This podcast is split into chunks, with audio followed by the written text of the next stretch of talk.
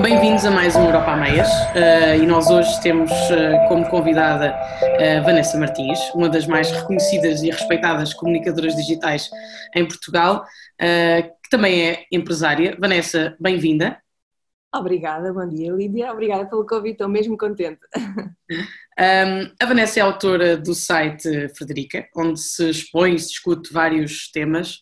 Quem acompanha a Frederica encontra opiniões e artigos dirigidos mais ao sexo feminino e aborda temas como a saúde, viagens, beleza, eh, estilo, trabalho, atualidade, mas também sobre igualdade de género, sobre questões bastante recentes como as suscitadas pelo movimento Black Lives Matter ou diversas temáticas relacionadas com a saúde, incluindo a saúde mental, que é uma dimensão muito importante, mas muitas vezes passada para segundo plano em Portugal.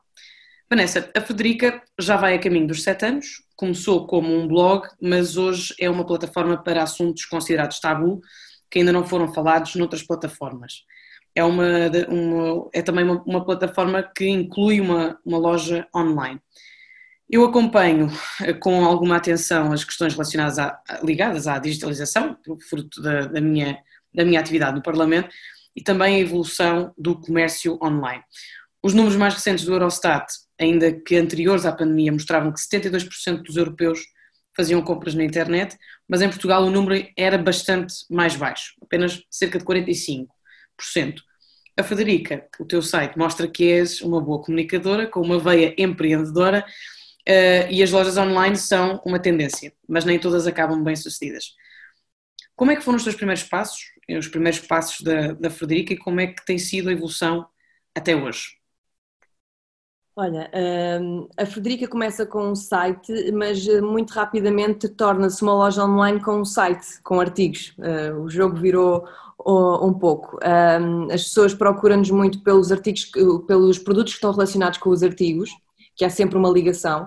Nós podemos estar a falar, por exemplo, sobre um artigo de sexualidade uh, e sobre líbido, e no final, uh, através da sexóloga, uh, nós conseguimos vender os lubrificantes. Então a pessoa sente que está a comprar um produto, mas que já está muito mais informada e já é uma compra muito mais consciente. Essa sempre foi a nossa ideia acerca de artigos e de eh, e de produtos que são tabus. Eh, isso era logo desmistificar e eu acho que desmistificar passa muito também por informar as pessoas, neste caso as mulheres, que o nosso público é 90% eh, mulheres. Mas temos outros artigos de, relacionados também com beleza, mas eu acho que o problema de, de, das lojas online ou comprar online, não é um problema das lojas online, é de comprar online em falta de informação.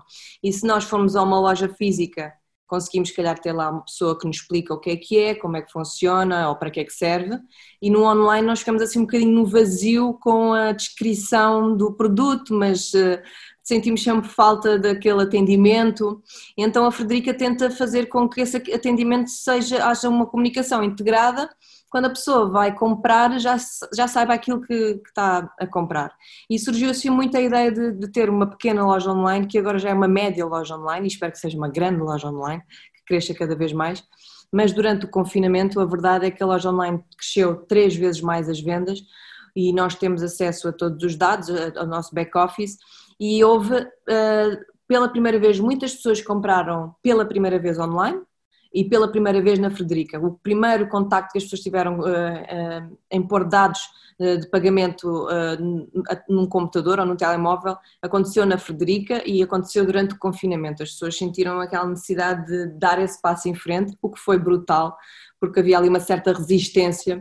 De, eu dou exato, muitas vezes este exemplo de uma pessoa que quer comprar um livro e tem que se dirigir ao centro comercial, estacionar, uh, pagar o parque, procurar o lugar, subir o elevador, uh, andar aqueles corredores todos, ficar na fila para pagar, tirar, levar o livro, fazer outra vez o percurso até chegar a casa. E, e, hoje em dia com o online, se é para comprar um livro ou o que quer que seja, já não é necessário nós sairmos sequer do sítio. Então esse comodismo e, esse, e essa parte chata da nossa vida de só para comprar um livro que pode vir ter a nossa casa muito mais facilmente e a nível também ambiental o impacto que isso tem a nível de combustível e a nível de confusão, que é tudo reduzido. Eu acho que as pessoas ganharam essa consciência durante o, o período de pandemia e o que foi bastante bom, porque houve assim tipo um passo em frente. Eu não sei se respondi bem aquilo, depois eu divaguei um bocadinho. Mas... Eu, eu, ia perguntar, eu ia perguntar-te, é, uh, de facto houve, houve esse aumento, não é? Essa procura uh, durante o confinamento e agora, agora que o desconfinamento começa, uh, já avança, não é? Se sentes que as pessoas estão a comprar menos online ou se foi uma tendência que, que se manteve? Houve um disparo, sem dúvida alguma, reduziu, mas já não reduziu para o que estava antes. Ok.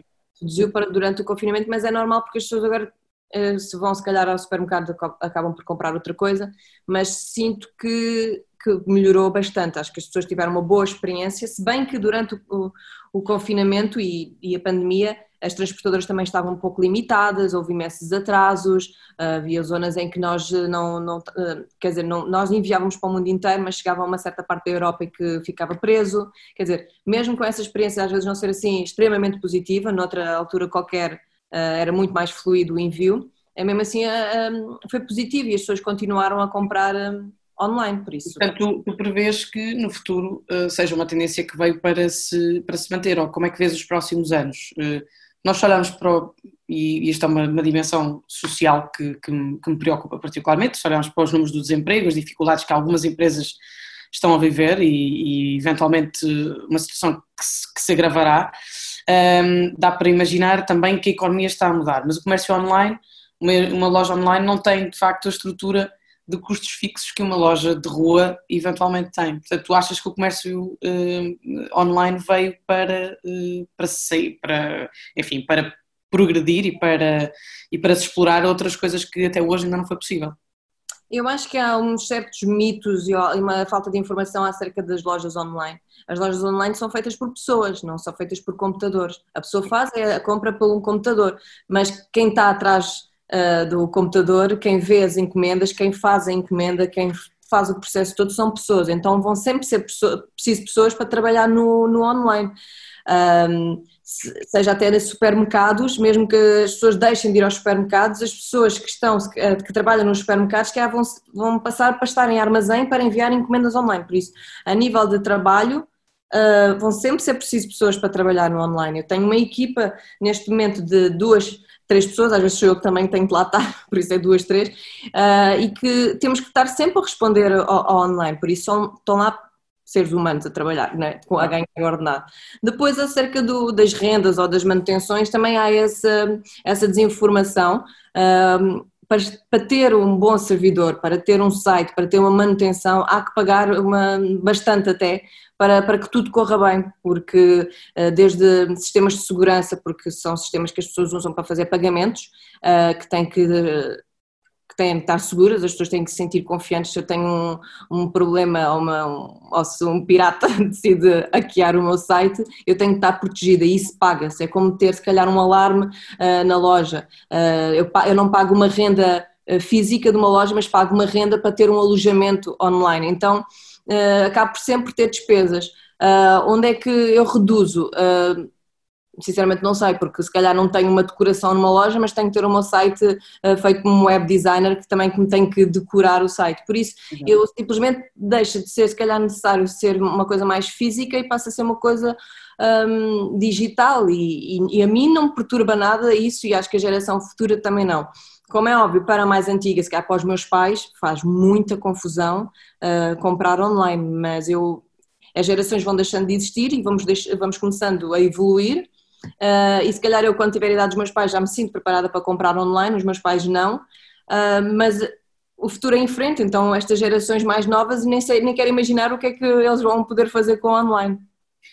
Da perspectiva de, de empresária, de, de empreendedora, um, isto ainda relacionado com esta, com, com, esta, com a temática aqui dos, dos custos de, de manutenção até de uma, de uma loja online, um, quando nós acedemos à tua loja online, vemos um aviso que tem sido muito uh, comum uh, durante estes últimos meses, um alerta para os atrasos de entregas, das entregas, por exemplo.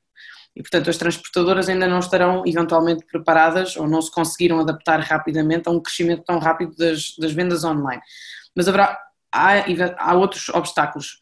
Na tua opinião, se um, até tivesses de fazer um ranking para ordenar estas as prioridades, eh, quais, é que, quais é que achas que são atualmente os principais obstáculos às compras online? São os, custos de, portos de envio, os prazos das entregas, horários das entregas, as redes de pick-up points, lockers, uh, os processos de devolução, o que é que, o que, é que, o que, é que na, no teu entender é o mais, uh, é o mais difícil ou que cria depois algumas, algumas dificuldades e obstáculos ao mais, funcionamento das lojas online?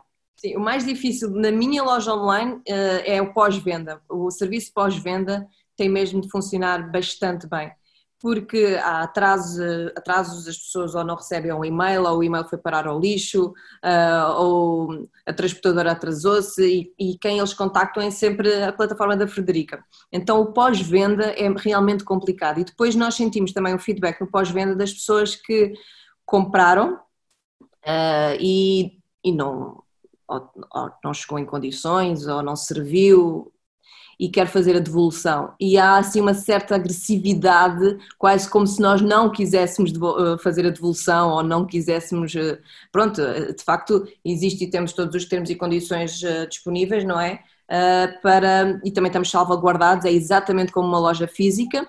Se tu compras uma peça de roupa e não te servir, tens X tempo para trocar, diriges-te à loja dizes, pronto, olha, não, não serviu, ou trocas por outro tamanho, ou, ou devolvem-te o dinheiro. Na loja online é exatamente a mesma coisa, só que como é uma coisa muito invisível, a pessoa não sabe com quem está a falar, eu acho que há aquele desespero automático da pessoa, pronto, já ardi com este dinheiro, já não me vão devolver o dinheiro, e se for uma coisa física eu vou lá à loja, nem que eu arme peixeirada, eles devolvem-me o dinheiro. E no online sentem-se um bocadinho, se calhar, presos de não conseguir fazer isso. Mas quer dizer, somos todas pessoas sérias, penso eu, e nós trabalhamos não para agora, mas vamos querer estar aqui durante muitos, muitos anos, por isso esse feedback é sempre importante e que funcione bem e que a experiência da pessoa seja positiva. Comprei na Frederica, não serviu e deram-me o dinheiro e em menos de uma semana o problema estava resolvido. E esse pós-venda tem que ser realmente muito rápido. E o, mesmo, o, mesmo, o mesmo se aplica, por exemplo, ao próprio processo de devolução. É fácil, é fácil fazer, porque há, eu sou consumidora uh, online uh, bastante um, de várias coisas, de vários produtos, desde, desde livros a, a, roupa, tudo, não é? Um, mas confesso que há algumas, eh, enfim, há alguns, algumas distribuidoras que não são tão um, pragmáticas no processo de devolução e outras que são de facto, uh, que são muito avançadas. Por exemplo, até do ponto de vista da sustentabilidade, para, no que diz respeito, por exemplo, à reutilização do, do, dos, dos, pacotes ou das, das caixas, já há vários sistemas adaptados que nós, se, não servir ou se não for aquilo que nós esperávamos, que é muito fácil devolver na mesma caixa e, portanto, é só depositar uh, ou nos correios ou nos, nos pick-up points. Acontece o mesmo uh, na, na, na tua loja? Sim, a pessoa consegue usar exatamente a mesma caixa e nós fazemos uma coisa que é se, se, for, se for uma questão de tamanho ou, ou, se a pessoa quiser trocar por outros produtos, o que nós fazemos é, quando entregamos a segunda encomenda, recolhemos a primeira. Então, neste sentido, a pessoa nem sequer tem que se deslocar. Um, acontece também essa, essa situação de nós vamos, vamos a uma loja física, compramos roupa, ou nós experimentamos, chegamos a casa e afinal não gostamos e vamos ter que lá ir outra vez.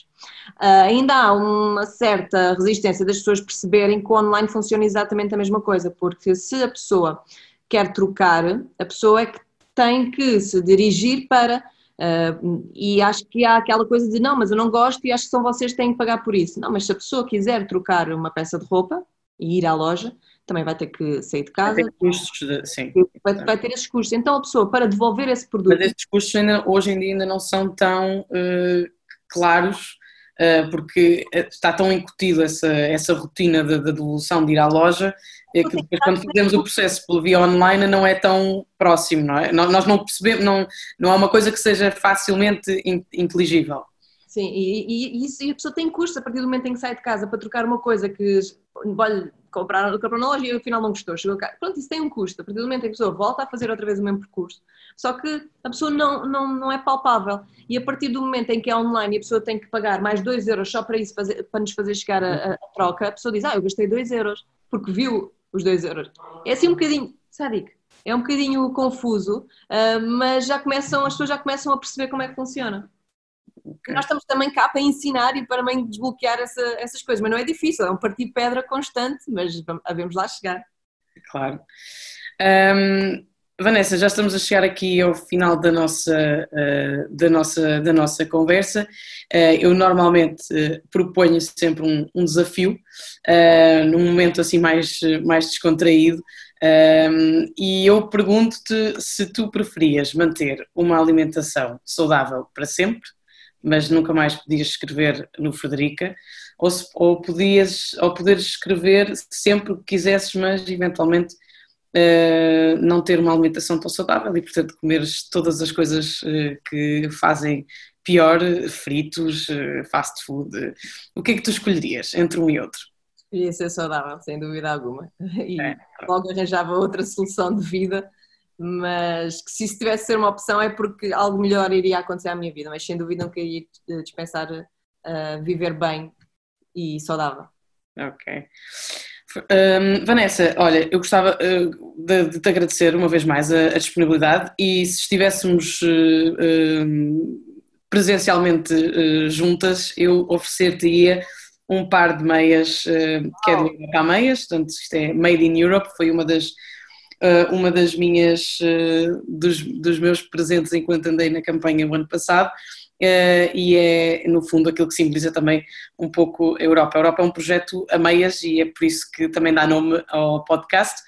Uh, Vanessa, agradeço-te muito a disponibilidade e, e desejo-te o maior sucesso uh, nesta, nesta fase que agora arranca de recuperação económica e de, novas, de novas oportunidades e para, para, para o teu projeto.